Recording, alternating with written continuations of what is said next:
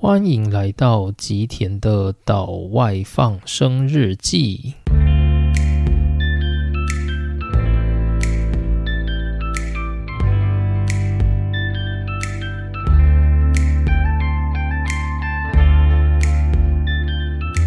大家好，欢迎来到今天的内容。好，那今天呢，我们要继续来分享量子力学的系列。那先跟大家介绍一下，就是量子力学后面还有几个篇章。就我们上一回应该是讲完海森堡的部分，那海森堡的出现呢，就代表量子力学已经差不多要收尾了。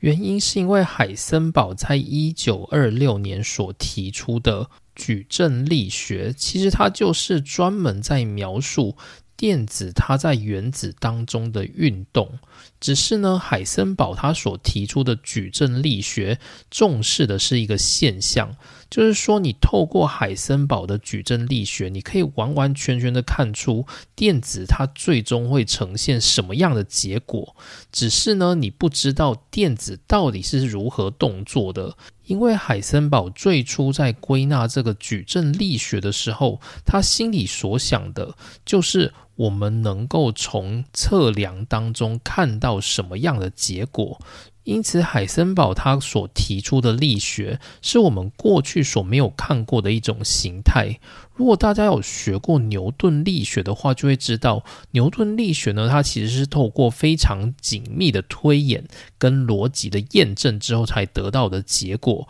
然而，海森堡的矩阵力学呢，就是一种现象学，它告诉大家说，我们透过这样子的矩阵这样的变换，我们可以看到。电子在原子当中进行跃迁，并且放射出什么样的频率的光？而这些统计数据呢，就跟我们的实验结果是吻合的。因此呢，海森堡的矩阵力学已经可以描述出电子它是如何与原子交互作用，产生我们所看到的现象。所以呢，我们已经可以用矩阵力学去预测出电子的一些轨迹。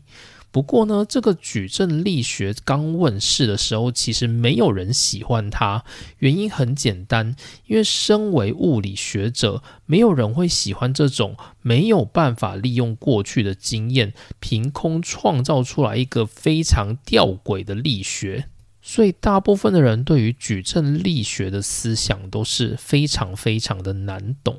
于是呢，在这一集我们会有最后一个力学的问世，而这个力学的问世呢，才真正代表量子力学它成为一个显学，而且呢为世人所接受。这个可以被称作量子力学的最终学问，而提出者以及所被提出的学说呢？大概是会比海森堡以及他所提出的矩阵力学更有名。这个人呢，叫做薛丁格，而他所提出来的就是代表量子力学的波动力学。而波动力学呢，有一个你我都曾经听过的名字，这个名字呢，叫做薛丁格方程式。所以量子力学的故事呢，在最近的这两集。我们会把艾尔文·薛丁格的故事给讲完。那之后呢，我们会进入量子力学被提出后的余波，也就是海森堡的测不准原理。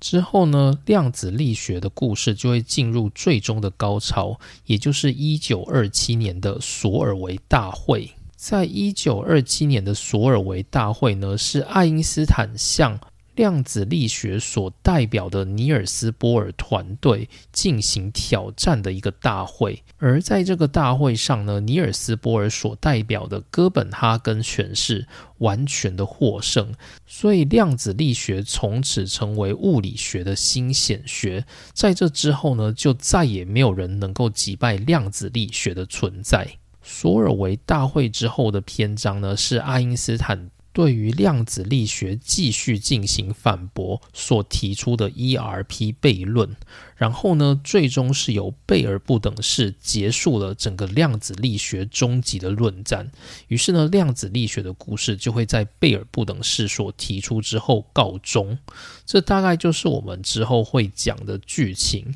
所以我在前一回有说到，就是量子力学我们已经讲了百分之六十，所以剩下的百分之四十呢。就会是我刚刚所提到的内容。好，那接着呢，我们就来介绍今天的主角艾尔文·薛丁格。艾尔文·薛丁格 （Alvin Rudolf Joseph Alexander Schrödinger），他于一八八七年的八月十二日出生在奥地利的维也纳。那是一个什么样的时代背景呢？那个时代的维也纳是属于一个叫做奥匈帝国的国家。说到维也纳呢，我们就会想到的是哈布斯堡家族。那说到哈布斯堡家族呢，我们就不得不提到神圣罗马帝国。那关于神圣罗马帝国，其实我们在这一个量子力学系列最早一开始的时候就有提到过。神圣罗马帝国呢，其实是从中世纪欧洲以来，在德意志地区就一直存在的一个庞大的帝国。而这个帝国呢，基本上都是由一个很巨大的家族在掌控。这个家族呢，叫做哈布斯堡家族，而它的帝国呢，首都就在维也纳。那哈布斯堡家族的全盛时期，大家可以去查，远到西班牙地区呢，都是属于哈布斯堡家族的领地。那整个神圣罗马帝国开始视为是从法国大革命之后，神圣罗马帝国结盟欧洲列强去组成的反法同盟，用来对抗当时极度反对君主制的法国。那最后的历史呢？我们应该也算是熟悉。在法国大革命之后，经历过了几次恐怖政治的变革，法国最终是有一位个头矮小的军事长才掌控了权力。这个人呢，就是拿破仑。于是呢，拿破仑就开始带着自己统一欧洲的大旗，领导着精锐的法军席卷欧洲。于是呢，欧洲列强与法国经历了多次的反法战争。那在神圣罗马帝国这一边呢，当然最后也是打了个败仗。那最终拿破仑就迫使神圣罗马帝国当中的十六个国家正式离开神圣罗马帝国，并签订所谓的莱茵邦联。那在当时呢，拿破仑认为，如果只削弱神圣罗马帝国的实力还不够，拿破仑认为这种老旧的帝国就应该要被解体。所以之后呢，拿破仑又对神圣罗马帝国的皇帝，也就是奥地利的哈布斯堡家族，下达了最后的通牒令。要求哈布斯堡家族放弃神圣罗马帝国皇帝的称号。于是，在一八零六年的八月六日，奥地利哈布斯堡家族的奥地利哈布斯堡家族的君主弗朗兹二世宣布放弃神圣罗马帝国皇帝的头衔，神圣罗马帝国正式解体。于是呢，哈布斯堡家族的领地就从神圣罗马帝国剩下他唯一能够直辖的，也就是奥地利这个国家，被称作奥地利帝国。那在十九世纪初期呢，奥地利帝国它其实算是一个很大的国家。虽然你看现在奥地利的整个领土小小的。在过去呢，它其实涵盖了非常广大的领土面积，包含现在的奥地利、匈牙利、捷克、波兰、斯洛伐克、斯洛维尼亚、乌克兰以及意大利的少部分土地。所以，虽然说神圣罗马帝国解体，但留下来的奥地利帝国依旧是非常强大。不过呢，因为奥地利帝国，也就是过去的神圣罗马帝国，它在前面的反法战争当中已经吃了多起的败仗，所以这个帝国的威势要继续维持也是非常的困难。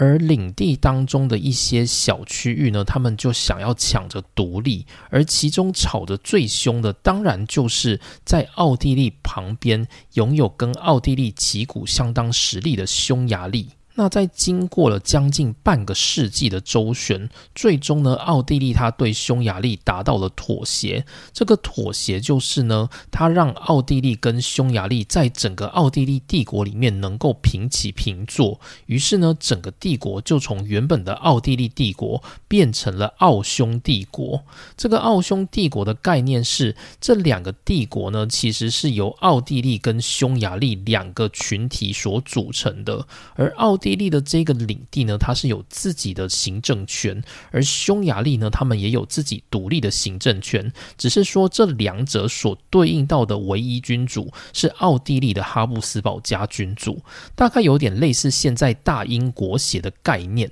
只是呢，这个关系又更亲密一点了。毕竟呢，当时的皇权它是有绝对的地位，所以奥地利家这一边，他还是有办法去对匈牙利的行政做干涉。那大家如果对这一区的历史稍微有点研究的话，应该会知道，在这个时代呢，有一个非常受欢迎的公主。她是我们刚刚提过放弃神圣罗马帝国头衔的弗朗兹二世，他下两任的继任者约翰弗朗兹一世，他当时的皇后。那茜茜公主呢？她就算是在奥地利帝国到奥匈帝国的这段期间，对奥地利相当同情的一个角色。所以在这段期间呢，西西公主也是有对匈牙利起到鼓舞的作用。那关于西西公主的故事啊，像最近 Netflix 它也有一部影集专门在讲西西公主。就她的时代背景跟故事，算是西西公主的故事。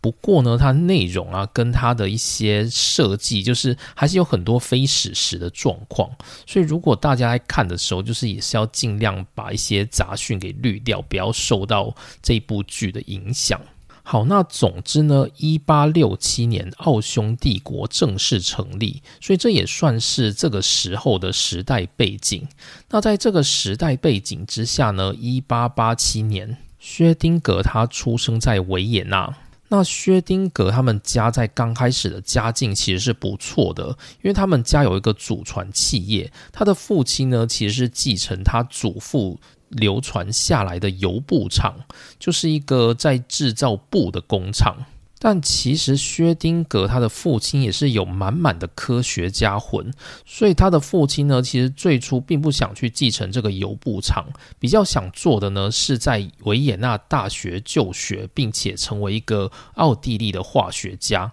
不过呢，这个梦想当然就因为祖父的要求而被迫放弃，所以呢，他就把这个梦想呢传给了他的儿子，也就是薛丁格。那薛丁格自己本身也是有科学家魂的，所以他很快的就继承了父亲的这个想法。所以薛丁格他在求学的阶段，他其实就能够感受到他自己能够如此。安然的在学校里念书，去学着自己喜欢的科学，其实有很大的一部分也是来自于与自己父亲的牺牲。那薛丁格呢？他在高中时期成绩一直就是名列前茅的，所以他又有点像是我们平常在学校看到那种天才级的第一名的学生。那这种天才级的学生也有一部分的特质是，他们比较喜欢数理，然后不喜欢背诵。不过呢，薛丁格他对于就是语言有一个比较好的优势，就是他的外婆呢是英国人，所以呢，薛丁格他其实从小开始就会说英文，所以他的英文呢其实是可以说的跟德语一样好的，所以这是他在语言上可以掌握到的优势。那在一九零六年呢，薛丁格他就考取了维也纳大学，准备到维也纳大学去攻读物理学。那薛丁格入学前最想师从的对象，其实就是当时在维也纳大学任教，在当时热力学界享誉名声的路德维希·波兹曼，也就是我们在这个系列的第二集所提到的波兹曼常数的波兹曼。但是我们有讲到波兹曼他最后的身体状况其实并不好，所以最终导致了他在一九零六年的九月五日上吊自尽。那这是薛丁格在入学前几周的事情。所以薛丁格呢，不得已就只能够选择其他的领域来攻读。那薛丁格他在维也纳大学就学的期间，成绩也是非常非常的优异的。所以一直到一九一零年的时候呢，薛丁格他就以潮湿空气中绝缘体表面的导电性这样一篇论文呢，获得了他的博士学位。那一九一零年的十月一日。当时的薛丁格二十四岁，他从博士班毕业之后呢，就必须要接受国家的征召，到军营去当兵。那依照奥匈帝国的规定，就是所有要入伍的男性，他都必须要当三年的兵。但是呢，如果你考狱官的话，你就只要当一年。所以薛丁格呢，他就去考了狱官。因此，在一九一一年的时候，薛丁格就离开了军队，然后呢，他就回到维也纳大学去当一个讲师。不过，在当讲师的过程当中呢，薛丁格他就觉得就是蛮无聊的，好像人生没有什么长进，所以最终呢，他又选择回去当兵。那不过呢，在一九一一年，大家就知道有一件事情要发生了。这件事情呢，就是第一次世界大战。所以呢，薛丁格进去当兵之后，就当了非常非常的久。当他离开军营，已经是一九一七年的事，而那时候呢，整个家族的环境也变得非常非常的坎坷。那我们都知道，第一次世界大战的同盟国，也就是战争的发起国，其实是来自于主要的两个国家，就是德意志帝国跟奥匈帝国。那除此之外呢，就是还有鄂图曼土耳其跟保加利亚王国，他们也是在发动这个第一次世界大战最主要的国家。那发动战争主要国家的奥匈帝国，当然在整个战争当中是没有办法全身而退的。所以呢，在战争的末期，其实英国、美国、法国的联军，也就是协约国呢，开始对奥地利进行了经济封锁。所以呢，他父亲的那些油布厂呢，最终都没有生意而必须倒闭。所以这也让他的家里非常非常的家道中落，整个家族呢都必须到赈济所去领取暂时的物资。那薛丁格呢？因为他有一些物理化学的专业嘛，所以他就被受聘到维也纳大学以及在防空的学校任教，就是勉强有一些微薄的收入。然后一直到隔年呢，也就是一九一八年的时候，更重要的一件事情发生了。这一件事情就是美国所提出的十四点协议。那大家应该都有在历史上面学到这个协议。这个协议最主要的概念呢，就是民族自觉，就是一个民族可以自觉成为一个国家。而在这样的背景之下呢，就很快的导致奥匈帝国的解体。所以呢，整个统治奥匈帝国的王权者，也就是哈布斯堡家族呢，被驱逐出境。最终，奥地利跟匈牙利呢，都各自组成了自己的共和国，叫做奥地利共和国，以。及匈牙利共和国，自此呢，奥匈帝国就正式退出了历史的舞台。那在这样的状况之下呢，奥地利的封锁也正式解除，所以呢，整个奥地利的经济就慢慢的恢复了生气。不过，薛丁格家的生活苦日子还是要再过一段时间啦。那之后呢？薛丁格就开始他一系列的转职人生。一九二零年的时候呢，他获得了耶拿大学的一个职位，到约拿大学的一个教授马克思韦恩 （Max Wien） 他旗下去担任助理。那讲到韦恩呢，我们应该会想到一个叫做韦恩公式的东西。这个维恩公式呢，它是出现在我们量子力学篇章的第一期，也就是马克思普朗克的篇章里头。而这个维恩分布呢，我们之前有提到，提出它的人名字叫做威廉维恩。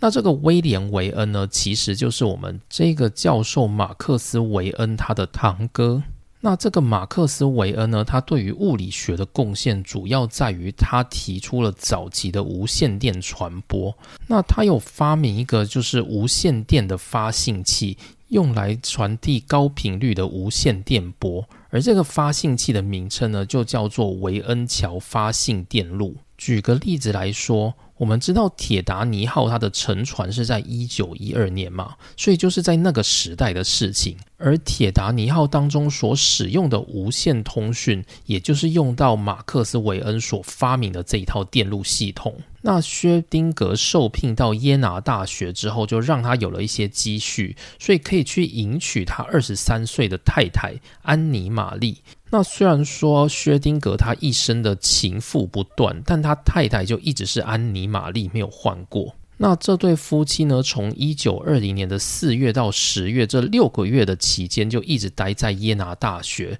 直到下一所大学呢，他用教授缺来向薛丁格招手，所以薛丁格呢，他在一九二零年的十月又搬家了，他搬到斯图加特去，在斯图加特理工大学当中担任教授的职位。那斯图加特在哪里呢？我们讲到神圣罗马帝国的四大王国之一，其中一个王国呢叫做福腾堡王国。这个王国呢，它在德国的中央位置，而这个福腾堡王国它的首都就是斯图加特。那对这个王国没有感觉没有关系。我们再看一个近代最有名的东西——汽车工业。斯图加特呢，目前也是现今汽车工业发展最重要的区域之一。而其中我们最熟知的一个品牌 Mercedes-Benz，就是宾士汽车，它的总部呢就在斯图加特 （Stuttgart） 的这个地方。那因为获得了教授缺，所以薛丁格他的家境又稍微再宽裕了一些。而在隔年的一九二一年，又有很多的大学开始在招募新的教授职缺，所以他之后呢又转往了布雷斯劳大学任职教授。不过呢，他的辗转人生还没有完，主要的原因是因为他觉得布雷斯劳大学的教授缺给的薪水实在是不够力，所以最终呢，他走向了一个让他可以待一辈子的地方，而这个地方呢叫做苏黎世大学。于是，在一九二一年的十月呢，薛丁格他受聘于苏黎世大学的教授，来到了苏黎世。那苏黎世大学它在哪里呢？它其实就跟苏黎世联邦理工学院一样，是位于苏黎世的市区。就是如果你从苏黎世的车站走出来啊，你就往左边走，往左边走的时候会过利马特河，之后你就会看到一个缆车站。这个缆车站呢，可以把你送到就是在利马特河旁边的一个小山丘上。那这种缆车呢，它是属于登山缆车，就是很像香港太平山的那一种。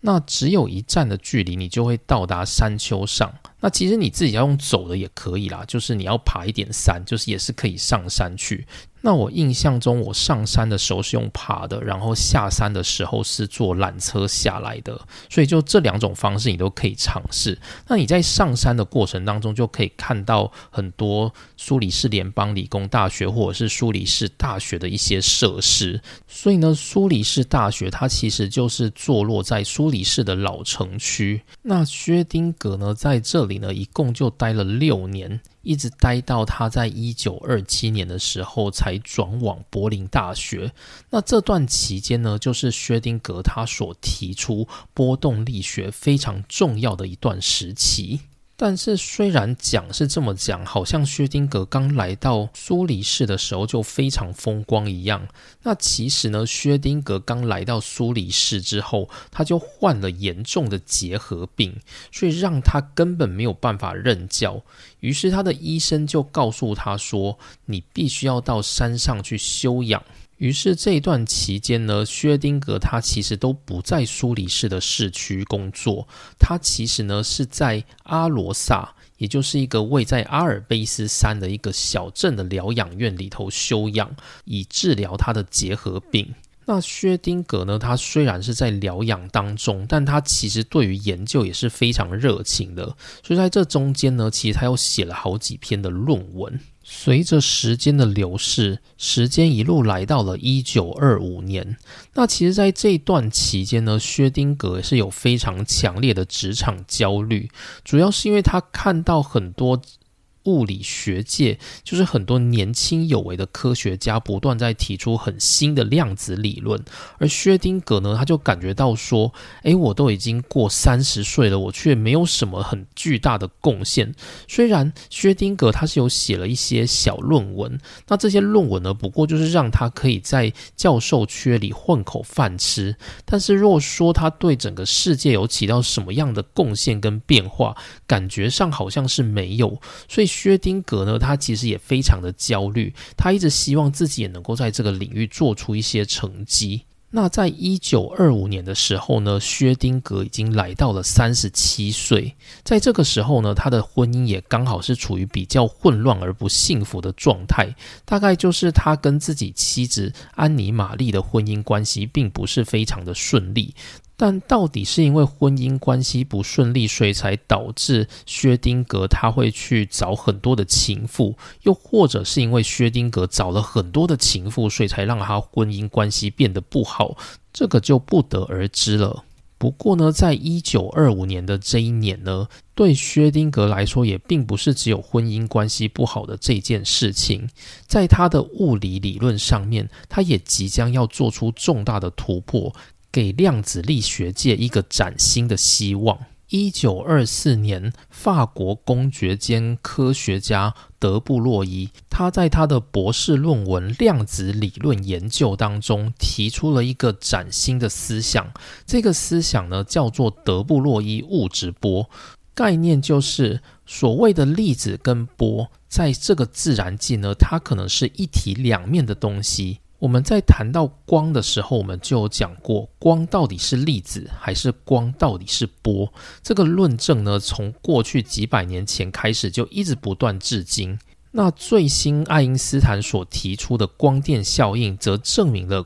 光可能是一个粒子，所以这又推翻过去了几百年证明光是一种波的一些物理现象。那如何去解释这种现象呢？德布洛伊他提出的物质波的概念，就是说，大家不要再拘泥物质它是波还是粒子了。其实它可能两个都是，只是你在看它的角度不同的时候，你会发现它有时候是粒子，有时候是波。例如说，我们今天看一台汽车，一台汽车呢，它的质量非常非常的大，所以你不可能看到这一台汽车它长得像是一个波，原因是因为它的这个。质量过大，大到它的波长非常非常之小，所以你看不出来这颗汽车它是以一个波的形式在运行，所以你就会觉得汽车它可能是有很多的粒子所组成的。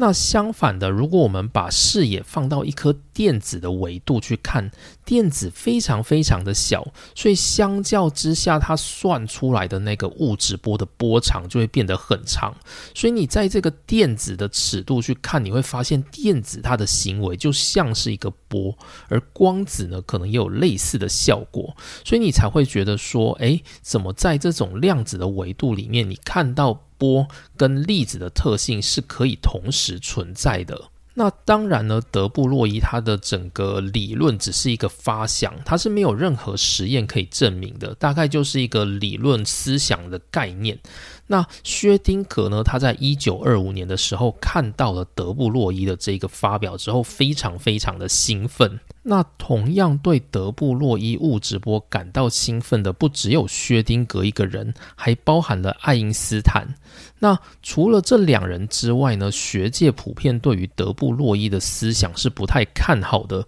原因是因为德布洛伊他的想法是没有实验能够证明的，所以这种空想理论，学界也很难认真看待。那薛丁格呢，倒是从中看出了一些端倪，所以在一九二五年的十一月三日，薛丁格就曾经写信给爱因斯坦，这样说道：“几天前呢，我非常有兴趣的读到德布洛伊的巧妙论断，而我在这当中呢，终于想明白了。”在薛丁格的想法里面，他是打从心里认为德布洛伊的说法是正确的，这个解方是正确的。虽然还没有任何实验可以证明德布洛伊所说的这个物质波的形式是存在的，薛丁格的直觉告诉他往这个方向去想准是没错的。所以在一九二五年的十一月二十三日，薛丁格做了一场演讲。这个演讲呢，是由苏黎世联邦理工大学跟苏黎世大学他们的物理学系每两个礼拜就会举行的一次类似研讨会的内容，主要就是呢，在这两个大学针对就是物理相关的议题交换意见。那主持这项会议的是苏黎世联邦理工大学的代表物理学者彼得德拜。那彼得德拜呢？不知道大家有没有印象？就是我们在讲量子力学普朗克的篇章的时候，有讲到了关于电容的比热。那这个问题呢，主要是用来去解决黑体辐射的光谱问题。那彼得德拜他当初的预言是在低温之下，黑体的热容量它会与温度的三次方成正比。这个就是当时彼得德拜他对于热力学的一些贡献。那彼得德拜呢？现在是苏黎世联邦理工大学的代表，所以他就请薛丁格呢，针对这个德布洛伊的论文进行一些演讲。那薛丁格呢，他在演讲当中，他就清楚的讲解到说，德布洛伊他是如何清楚的去将波跟粒子的特性相互连接，并且用来去解释在。尼尔斯波尔跟索莫菲模型当中的那些量子化的轨道，那根据当时在场的一位二十一岁的学生 Felix Bloch 布洛赫他的回忆说道，当时呢，德拜对于薛丁格所描述的这一切感觉到非常的反感，他直接评断说非常的幼稚。德拜抨击到说，如果今天薛丁格认为。量子的波是存在的，那波一定要有波的方程式吧？我们在讲电磁波的时候，马克思威尔就给了它波动的方程式。我们在讲到旋波的时候，过去的物理家也针对这些旋波给了方程式。但是在量子力学的波里面，如果你说这波存在，那这波为何没有方程式？那布洛赫在五十岁的时候，他回忆到说，在当时的现场，德拜认为薛丁格所提出的东西听起来毫无价值，几乎没办法给人留下深刻的印象。那这个布洛赫是谁啊？就我自己在读文献的时候，我发现布洛赫在当场薛丁格演讲的时候也在场的这件事情，我是感觉到非常的兴奋的。那布洛赫呢，是一个我很早以前就知道的人物。就如果我们今天讲到布洛赫的时候，我第一个会先想到的是 Bloch theorem，就是在固态物理里面呢，原子它的固定的排列会形成所谓的周期性位能。而这个周期性位能呢，如果你今天把一颗电子丢进去的时候，电子的波会因为这些周期性的位能产生出它适当的变化，所以你会知道说，电子它在这个原子当中，它运动的波会呈现跟它是自由电子完全不同的一个行为。那这个是布洛赫所提出的理论。那因为我自己是。固态物理就是半导体相关出身的，所以我会对这段比较熟悉。但如果你是在别的领域的话，你可能会更知道布洛赫是在他关于核磁共振的研究。那布洛赫这个人呢，因为他是一个就是犹太人，所以他在二战的时候，他其实是必须要离开就是德语区的。所以布洛赫呢之后就逃到美国去，然后在美国呢就是进行了核磁相关的研究。那布洛赫他最知名的就是提出了核磁共振，就是我们熟知的 MRI 的那个原理。那布洛赫也因为对于 MRI 研究的相关，让他在一九五二年获得了诺贝尔奖。那在现在的这个时期呢，他还只是一个二十一岁的学生，坐在苏黎世大学旁听着德拜跟薛丁格的论战。好，那薛丁格呢？他听到德拜的这一些评论，其实他自己也知道这个理论是有缺陷的，所以薛丁格呢，他其实并没有太多的反驳，他自己也真的知道说，对我现在提出用德布洛伊的理论来描述的这件事，其实是存在一些缺陷的。原因是因为我们就是没有找出量子它的波到底长什么样子啊。那怎么办呢？薛丁格说：“如果你今天要有波方程式，那我就把这个波的方程式找出来给你看。”所以这就是后来薛丁格他要做的事情，他要去找波动方程式，电子是以什么样的波的形式在整个自然界移动。那薛丁格呢，他要去找到这个波动方程式的存在。那薛丁格呢？因为他非常的聪明，他有很深厚的物理基础，所以你要他去建立一个波动方程式，他早就知道该怎么走。其实理论物理这种东西，有一部分也很像是在凑答案。原因是因为呢，过去的实验跟过去的理论都已经把路铺好了。那如果你希望在这中间塞一个你所想要建议的理论进去，那你就要去把这个理论去符合过去的人所提出来。那些理论跟实验的结果，所以薛丁格呢，他其实想象上他就知道他该如何去建立这个波动方程式。那薛丁格呢，他注意到德布洛伊的理论当中，他将波粒二象性去套用在波尔的氢原子模型的时候。他提出一个很重要的概念是：如果今天波粒二象性这件事情，它要去满足氢原子轨域的那些轨道，那这些电子的波呢，它必须都要是一种驻波。那所谓驻波的限制，就是如果今天呢，电子的波它的波长是乱打那在每个不同的电子轨道的地方，电子在该轨道所能够形成的波的波长都必须是 lambda 的整数倍，这个就是驻波的概念。那薛丁格很快就想说，如果我今天能够建立 lambda 的这一个波动方程式的话，那这个方程式呢，它还必须要验证到三维的氢原子模型。如果我能够套进去，发现验证出来的结果是正确的，那我就出运了，我就能够把波动方程式给解出来。所以这是薛丁格当初在脑里所构思的想法。所以薛丁格呢，他还建立波动方程式，他的时间非常非常的快，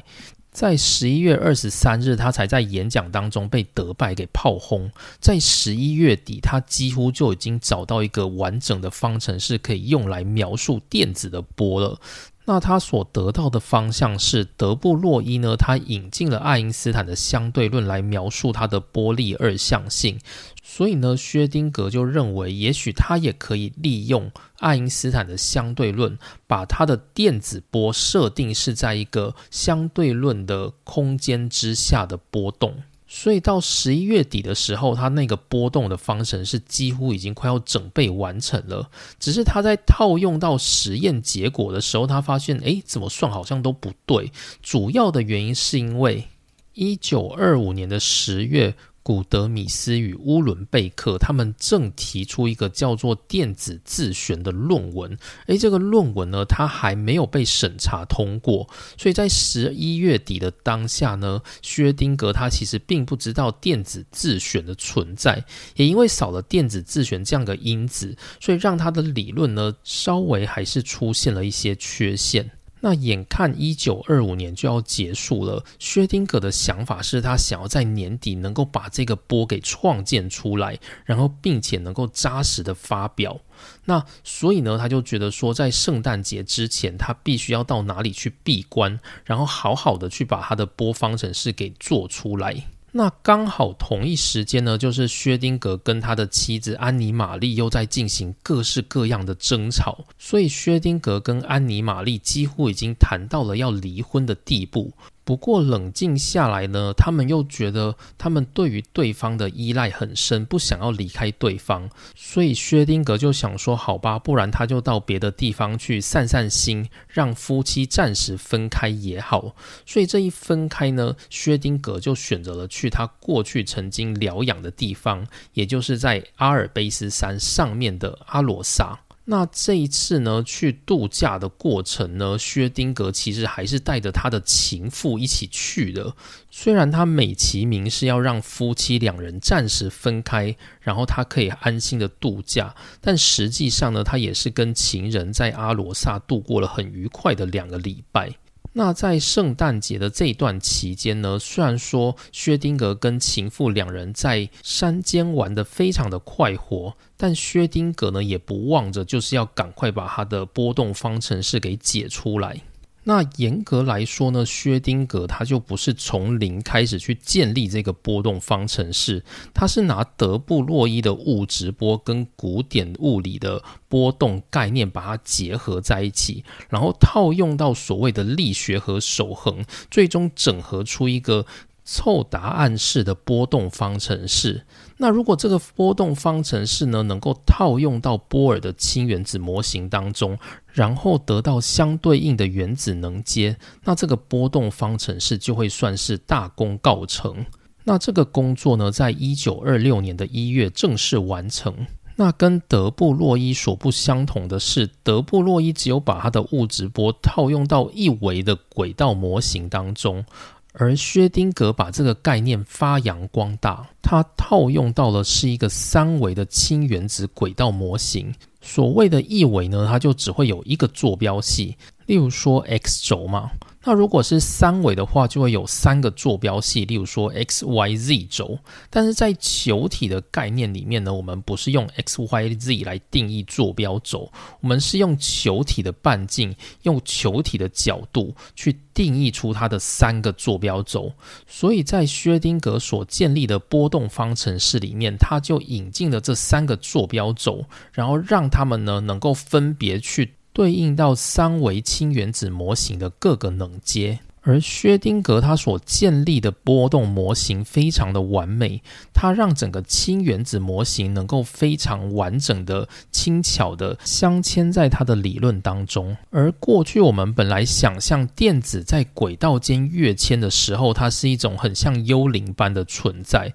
就是如果电子今天从 A 轨道跳跃到 B 轨道，根据我们之前的说法，电子它是会直接在 A 轨道消失，并且同一时间它出现在 B 轨道，好像它是没有移动过程似的。不过呢，如果根据薛丁格的波动方程式去计算，就会发现轨道跟轨道之间是呈现非常连续的驻波变化，所以呢，电子几乎是用非常流畅的方式进行了。跃迁的动作，这完全呢就是可以让人们对于量子力学那种不确定感的想象被消除掉。于是，在一九二六年的一月二十七日，薛丁格投稿了一篇论文，论文的名称叫做《作为一个特征值的量化问题》，而这当中呢就提出了薛丁格版本的氢原子模型的解决方案。而这篇文章呢，在三月十三号获得了刊登。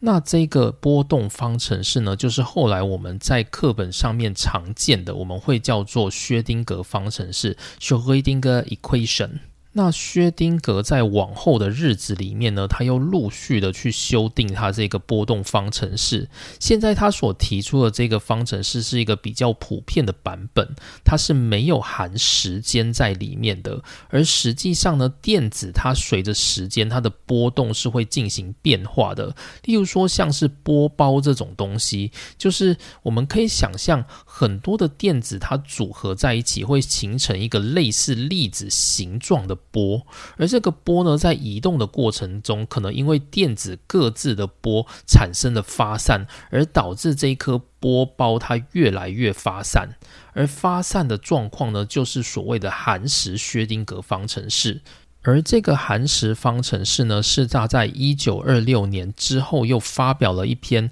两百五十页的论证论文，它当中呢所提到的概念，而这个概念呢，后来呢几乎能够去解决所有量子力学当中的系统问题。那一九二六年的三月，这一篇论文才被刊登嘛。那但是在二月二十日的时候呢，薛丁格他就马上为他所提出的这个波动方程式取了一个很炫的名字。这个名字呢叫做波动力学 （Wave Mechanics）。它主要就是去对应海森堡所提出的矩阵力学 （Matrix Mechanics），告诉大家说，诶。我今天所提出的这个理论，它跟哥本哈根学派所提出那个怪怪的理论不一样。我们是一个叫做波的力学，而波是什么呢？波就是过去我们从古典物理开始就非常熟悉的一个好朋友。这跟隔壁家哥本哈根学派那个。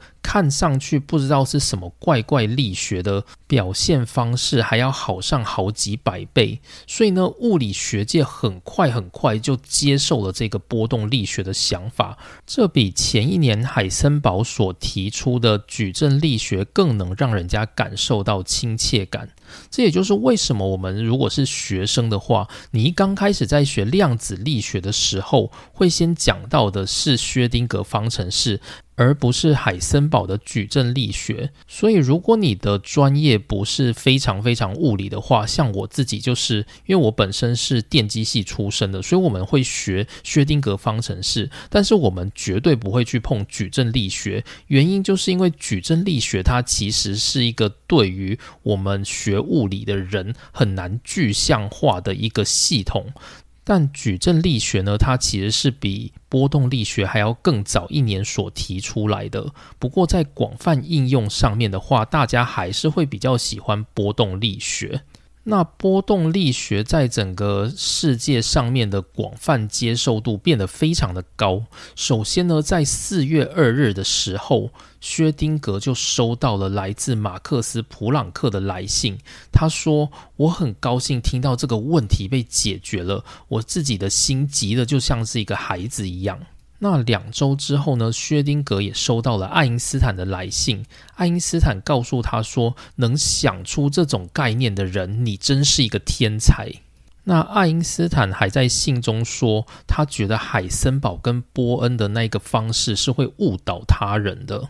那所以薛丁格呢，他在回信当中也非常非常的谦虚。他说：“像您和普朗克这样子伟大的物理学家对我提出了认可，这简直是比半个世界的人认可我还要更为重要。而这个所谓的迟来的情欲大爆发，它就成为了整个量子力学学界非常看好的一个学问。”像是海森堡的老师索莫菲，他就有提出说，他原本觉得波动力学是一个疯狂的内容，但是呢，看久之后呢，他觉得波动力学其实是更方便，而且能够完全帮我们解决更多的物理问题。那主要的原因是因为薛丁格的波动力学提供了一个跟古典力学非常相像，而且更为方便的工具，去让我们描述量子力学。所以呢，各个学界呢都觉得说，还好有了波动力学，他们不需要去使用海森堡所提出的那种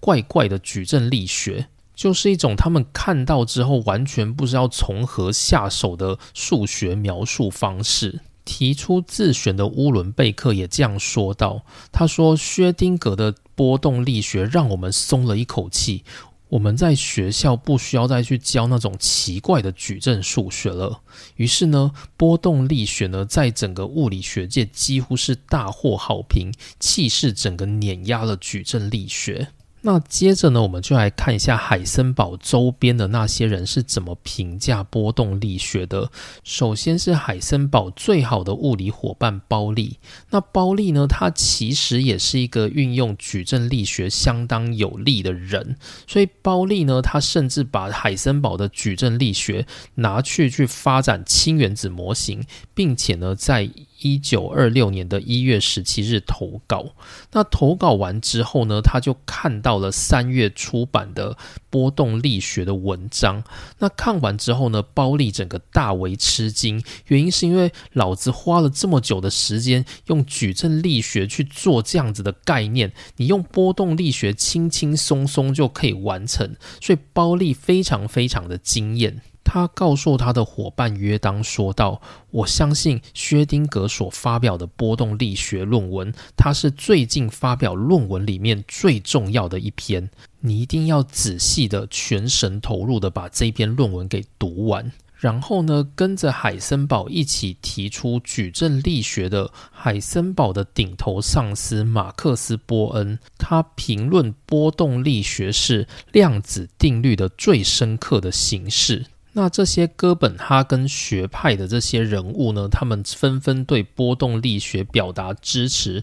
对于发想出矩阵力学的海森堡本人又是如何看待呢？海森堡当然非常非常的不爽，他觉得自己的好朋友包利以及自己的老师波恩，他们都对于海森堡所提出的矩阵力学产生辩解，这让海森堡非常的不爽。不过这也没有办法，因为海森堡当时还很年轻，他也只是一个二十几岁的年轻人而已，所以他会有这种情绪，我觉得算是蛮正常的。因为每个物理学家总是会觉得自己所提出的理论最好。那海森堡对于薛丁格波动力学的想法是，他认为薛丁格的论文确实是非常有趣，运用了非常熟悉的数学去描述量子力学。但是呢，海森堡他仍然认为说，如果你要去讨论到物理层面的东西，要去描述可观察到的量子运动形式的时候，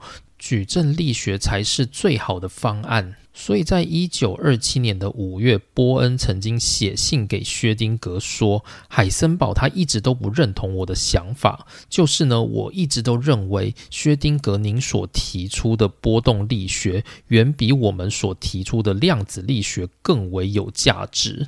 好，于是到一九二六年的这一年呢，量子力学的两大学问都正式问世了。其中之一呢，是在一九二五年所提出的矩阵力学。它所提出的是用矩阵的关系去直接观察量子它的运动行为，而这些行为呢，表现就会像是量子是一颗粒子的概念。而在一九二六年，薛丁格所提出的波动力学又提出了另外一个观点。这个观点就是呢，它能够用波的方式直接去描述电子的运动行为。而这个运动呢，它可能不是我们能够在肉眼上被观察的，但是却是我们容易想象的。所以，如果再把整个理论拉到更高的层次来看，我们来想一下德布洛伊的。波粒二象性。而波粒二象性呢，就告诉我们说，量子它存在两种形式，一个叫做粒子，一个叫做波。而这只是量子它一体两面的东西。而如今在这个世界上所展现的学问，矩阵力学代表的就是量子是一个粒子，而波动力学就代表量子是一个波。这两个理论呢是同时并行并且存在的。所以，如果今天呢，我们去对一个量子的行为做描述，你用波动力学去解决它，跟用矩阵力学去解决它，你所得到的结果都会是一样的。所以它只是在说，你这个量子的行为它存在的两种方案，而这两种方案呢，其实都是量子的运动方式。它可能是用粒子的方式运动，也可能是用波的方式运动。但无论是哪一种，最终你都会导致一样的结果。所以你要说矩阵力学跟波动力学到底哪一个好呢？还是要看状况。波动力学在使用上可以让我们很方便的去对电子的波行为做计算，并且呢，你能够很快的去感受到电子在各种时间它的运动变化。但是呢，它对于空间感是比较弱的，因为你比较难去想象一个空间当中的波的变化行为。但是呢，矩阵力学它是有轴线的。因为矩阵呢，它是多个维度的表象嘛，所以如果你今天要在思考量子力学，用比较空间的概念去观察它变化的时候，矩阵力学就变得比较好用。那不知道大家对于机器人学有没有研究？就是。我自己也是外行人，不过就我所知呢，机器人你在移动的时候，你要控制它有 x、y、z 的这些方向。那这些方向的控制呢，你就要有矩阵的概念。所以矩阵呢，它可以提供我们在整个环境里面一个比较强烈的空间感。那这个呢，就是波动力学所没有办法做到的。好，那无论如何呢，到一九二六年的这一年，整个量子力学的。理论呢，基本上就到位了。但是到位之后呢，还有很多细节需要去处理。而大部分的人呢，其实也都愿意去接受矩阵力学跟波动力学的存在。所以后来呢，整个争论的对象就不再是矩阵力学跟波动力学哪一个才是正确的，而是。而是这两个力学呢，他们对于物理现象可以做出什么样的阐述，做出什么样的诠释？那当我们在谈现象的时候，你就会知道矩阵力学其实它是比较好用的，因为矩阵力学它所显现出来的就是光谱要告诉我们的东西，而相较之下呢，波动力学它没有办法直接去算出这个东西，所以波动力学呢，在下一个时期它又即将出现新的诠释，而这个新的诠释呢，就让薛丁格与哥本哈根学派正式分。列好，那以上就是今天的内容。关于波动力学会如何套用到量子力学，它即将变成一种几率的概念，而这种几率的概念呢，是薛丁格他所没有办法接受的。所以最终呢，薛丁格他所提出的这个方程式啊，就变成是一个他自己所不想看到的东西。那这就是后来的故事。那我们会在下集再来做解说。好，那今天内容就到这边，谢谢大家收听，我们下次见，拜拜。